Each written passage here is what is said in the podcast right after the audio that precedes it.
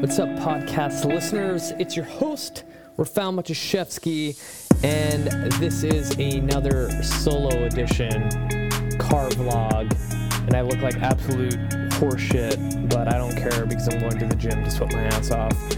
Anyway, I brought with me my top three cities because I keep forgetting to write them down, so I put them on my other phone. Number one most listened city is Dobbs Ferry out in New York. This city has popped up on my list a couple times, so shout out to everyone in Dobbs Ferry listening to my show. The next one is a city in Mexico that I'm most likely going to butcher. It's Oaxaca. Oaxaca, man. I am sorry. Anyone from Mexico, let me know how badly I butchered that one. Number three, all the way in Australia, a city called Minto. Shout out to everyone in Minto listening to my show. And a honorable mention, I think they came in at number seven on my list, all the way in Algeria, a city, and again, I'm sorry if I mispronounce it, called Sikida, Sikida, Sikida. Hopefully I said that correctly. Anyone from Algeria, please let me know how to pronounce that. Same goes with Mexico. Please let me know if I butchered that really, really badly. I am most certain I did. Anyway, I want to get back into our series of low back pain and what to do about it, because it's a long, grueling process, especially when you don't have the right tools. So to kind of recap, we first talked about, are you either flexion intolerant or extension intolerant? And then we went into breathing, and then into specific exercises. And I believe we ended off with the dead bug. And if I am not mistaken, maybe the bird dog? If we haven't hit the bird dog, we're gonna hit it right now. And this goes into the McGill Big Three. So the McGill Big Three, if you don't know who Stuart McGill is, he is the top and leading researcher, in my opinion, when it comes to um, low back rehab. He's probably put in thirty to forty years of research and dedicated his career to low back pain, so definitely look him up. Um, the McGill Big Three is a half a side plank, a bird dog, and something called the McGill Curl Up, which is kind of like a um, crunch, but not really, because you barely get off the floor. And all these three exercises are researched and proven to help people with low back pain. Like, if you had to do these daily, well, I would want you to do them daily, you would see a huge um, improvement in pain and life quality. So I'm gonna tackle the bird dog first. So the bird dog is probably um, one of the most, most um, butchered exercises out there. The bird dog is probably prescribed by every physio and chiro and rehab professional out there, but a lot of people do it incorrectly. So if you look at the bird dog exercise where you have the opposite hand and opposite leg extending, most people, when they kick that back leg back, their heel goes past their bum. For the most part, people's hips are pretty freaking tight these days.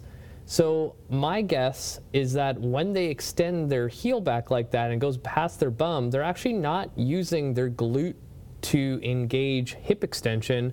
They're using their lumbar uh, muscles to extend their hip. And when I see this in my assessments, when people do the perform the bird dog for me, now I know every time your body's required hip extension, you're going through lumbar extension, and it's a habit.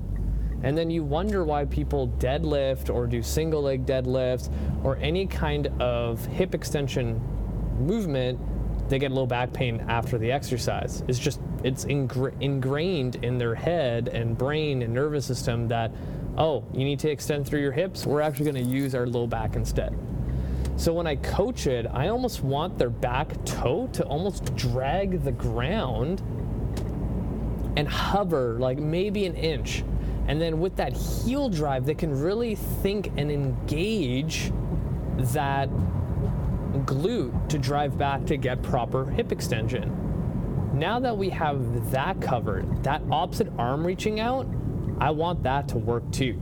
I want that bicep to be right beside the ear as it extends, and I want you to create a fist as you're driving through, like you're trying to punch someone or you're Superman flying through the air. You're just driving that fist as hard as possible. On the way back, simultaneously with that leg and fist that are at full extension, you're driving through, you come back and relax.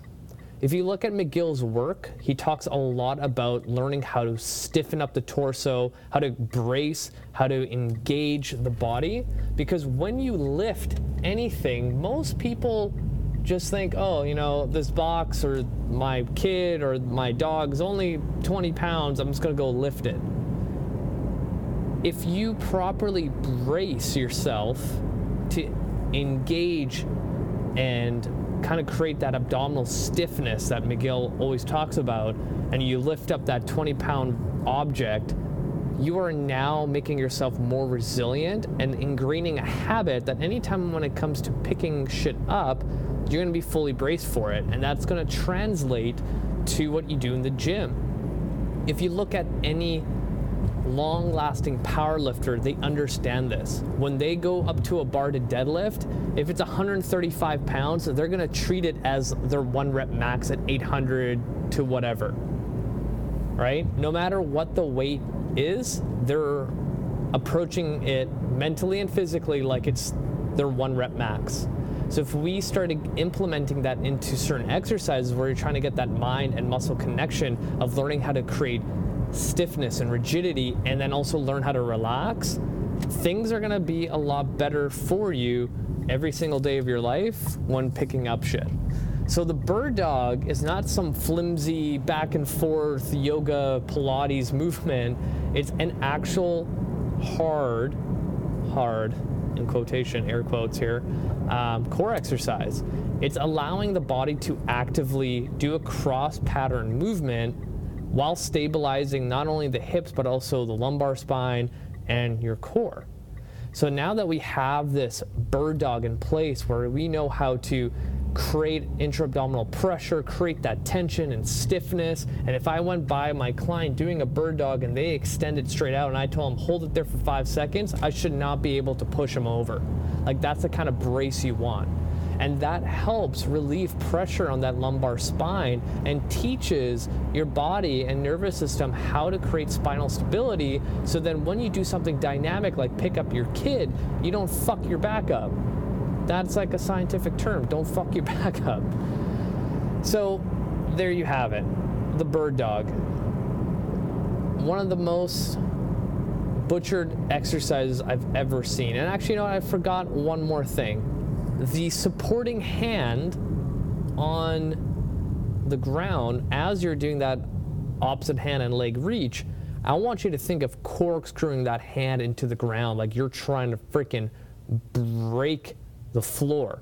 What this does is engages your lats, and if you look at the anatomy of your lats, like, yeah, like where most bodybuilders, um, you know, flex to expose their lats, it also goes down right into that lumbar spine. So it almost makes sense to engage that muscle group to help stabilize and strengthen that area if you're dealing with low back pain. Now, moving on to the next McGill exercise is the half side plank. And you know, like, if depending on where you're at when it comes to pain, you know, maybe a full side plank is better, but for the most part, being more conservative and doing really, really well on the foundations, like I always say, is gonna save you a lot of trouble down the road.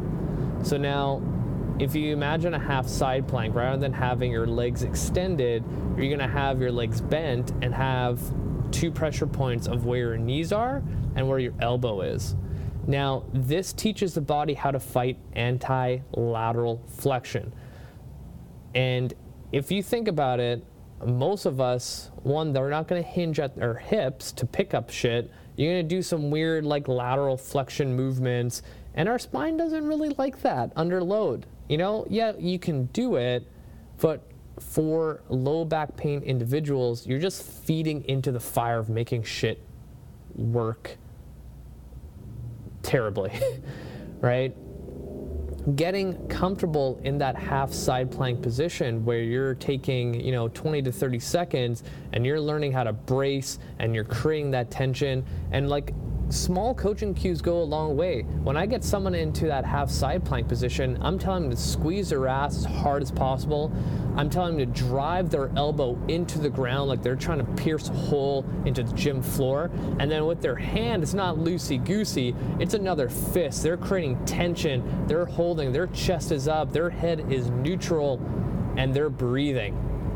And then switch to the other side. Now that half side plank that most people have, their ass hanging backwards, their head tilted over, and their shoulder dropping forward, and they're just like, when is this gonna be over? Because I'm bored and I wanna get into my workout. It's gonna make a huge difference. This is where coaching comes into play. Like, I always make this analogy, like I can, you know, do my own plumbing at home. Like I can go on YouTube and figure that shit out. But one, it's going to take me a lot longer to get to the outcome that I want. And two, most likely, you know, maybe a month, two months down the road, maybe even a year, a pipe is going to burst. You know, a good example of this actually was, and I think I brought this up before on my podcast a couple of years back, uh, my dishwasher broke. And me being me, being cheap, I was like, you know what, I could probably fucking fix it. Six hours later and almost flooding my apartment, um, I got it to work. But now my dishwasher goes through a whole series of like every year always stop working, and then I have to take it apart. Like now I'm a little bit more efficient because I understand this thing like inside and out. But I could have saved all this trouble by hiring a freaking plumber to come in, maybe spending an hour to fix the whole thing, and boom, done. Right? This is the same thing when it comes to coaching. Like, yeah, you can download the best program in the world and follow it to a T, but there's always little things that's going to take you that extra step. So after you're done the side plank, and sometimes the side plank will fuck your low back too. And most recently, you know, I started training this new individual, and even the half side plank is not too happy on their low back. So I started thinking, like, what can you do to mimic it, mimic it, the position? And one of the things that I stole from uh, Mike Boyle is this idea of a farmer carry single arm. So if you think of a heavy loaded carry only on one side, you're fighting anti-lateral flexion, A K A that's a side plank. And I thought it was brilliant. So you could easily just do an isometric hold of a heavy dumbbell or kettlebell in a standing straight posture and not let that dumbbell or kettlebell pull you over where the weight's at. And thirty seconds each side, nice and easy. Now the last one, the McGill Curl Up. Imagine you're lying on your back and you have both hands underneath your low back to ensure that you have a neutral spine and you're not overly arching. You have one leg bent, say it's your left side or right side, doesn't matter. And you're thinking of driving your chest up towards the ceiling so only your shoulders and head slightly lift off the ground, maybe twenty degrees. So it's almost like an isometric hold and not a crunch. There's no flexion in the spine. You're literally just lifting your shoulders off the ground, chest towards the ceiling, head stays neutral and follows, and you hold it ten to fifteen seconds rest, ten to fifteen seconds rest, ten to fifteen seconds rest. What this teaches is creating that stiffness that you need to properly brace. So if you are familiar with like hollow rocks or like a hollow bo- body position, or if you just hang on a pull-up bar and drive your feet forward to mimic that hollow body, you feel that isometric contraction right away in your abdomen, uh, abdomen area. So with this one, it's like a very foundational movement to reteach the core how to stiffen and brace. Now, if you have low back issues, you've been diagnosed by a chiro or physio that you are flexion intolerant, extension intolerant, discogenic, whatever it may be, and they say that these three exercises would be a good idea, then yes, you should be doing these daily. That's the big thing. A lot of times you'll go on the internet and find a lot of good information for exercise based on your condition. Like, I post a lot of rehab stuff because a lot of people are broken. But then I get questions like, hey, you know, when I do this exercise, this, you know, thing in the inside of my leg starts hurting, like, what do you think it is? It's like, well, fuck, like, you need to get checked out and by a good practitioner to figure out what it actually is, because maybe, you know, the side plank and the bird dog's gonna do wonders for your back, but for some reason the McGill curl up actually is fucking you over because you also have some cervical spine stuff going on, right? There's usually more th- than one culprit when it comes to pain. But for the most part, generally speaking, these three are proven to help tremendously when it comes to um, back pain. They're really, really simple and they can be done daily, like daily. If people took the time to actually do these three, it would help their quality of life so, so much.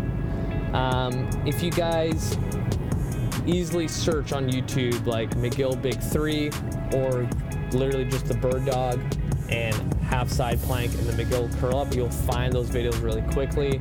You know, this also makes me think that I should probably um, create a post on these to help you guys out, have a little more of a visual. But that's it for me. Thank you guys for listening to my rambles. You guys are amazing. Thank you, thank you, thank you. Let me know if you have any questions. Feel free to reach out. Hit the show notes, add me on Facebook, add me on Instagram. You know, I'm pretty sure I'm the only Rafał Matuszewski out there. Um, thank you guys. You guys are freaking amazing. Until next time.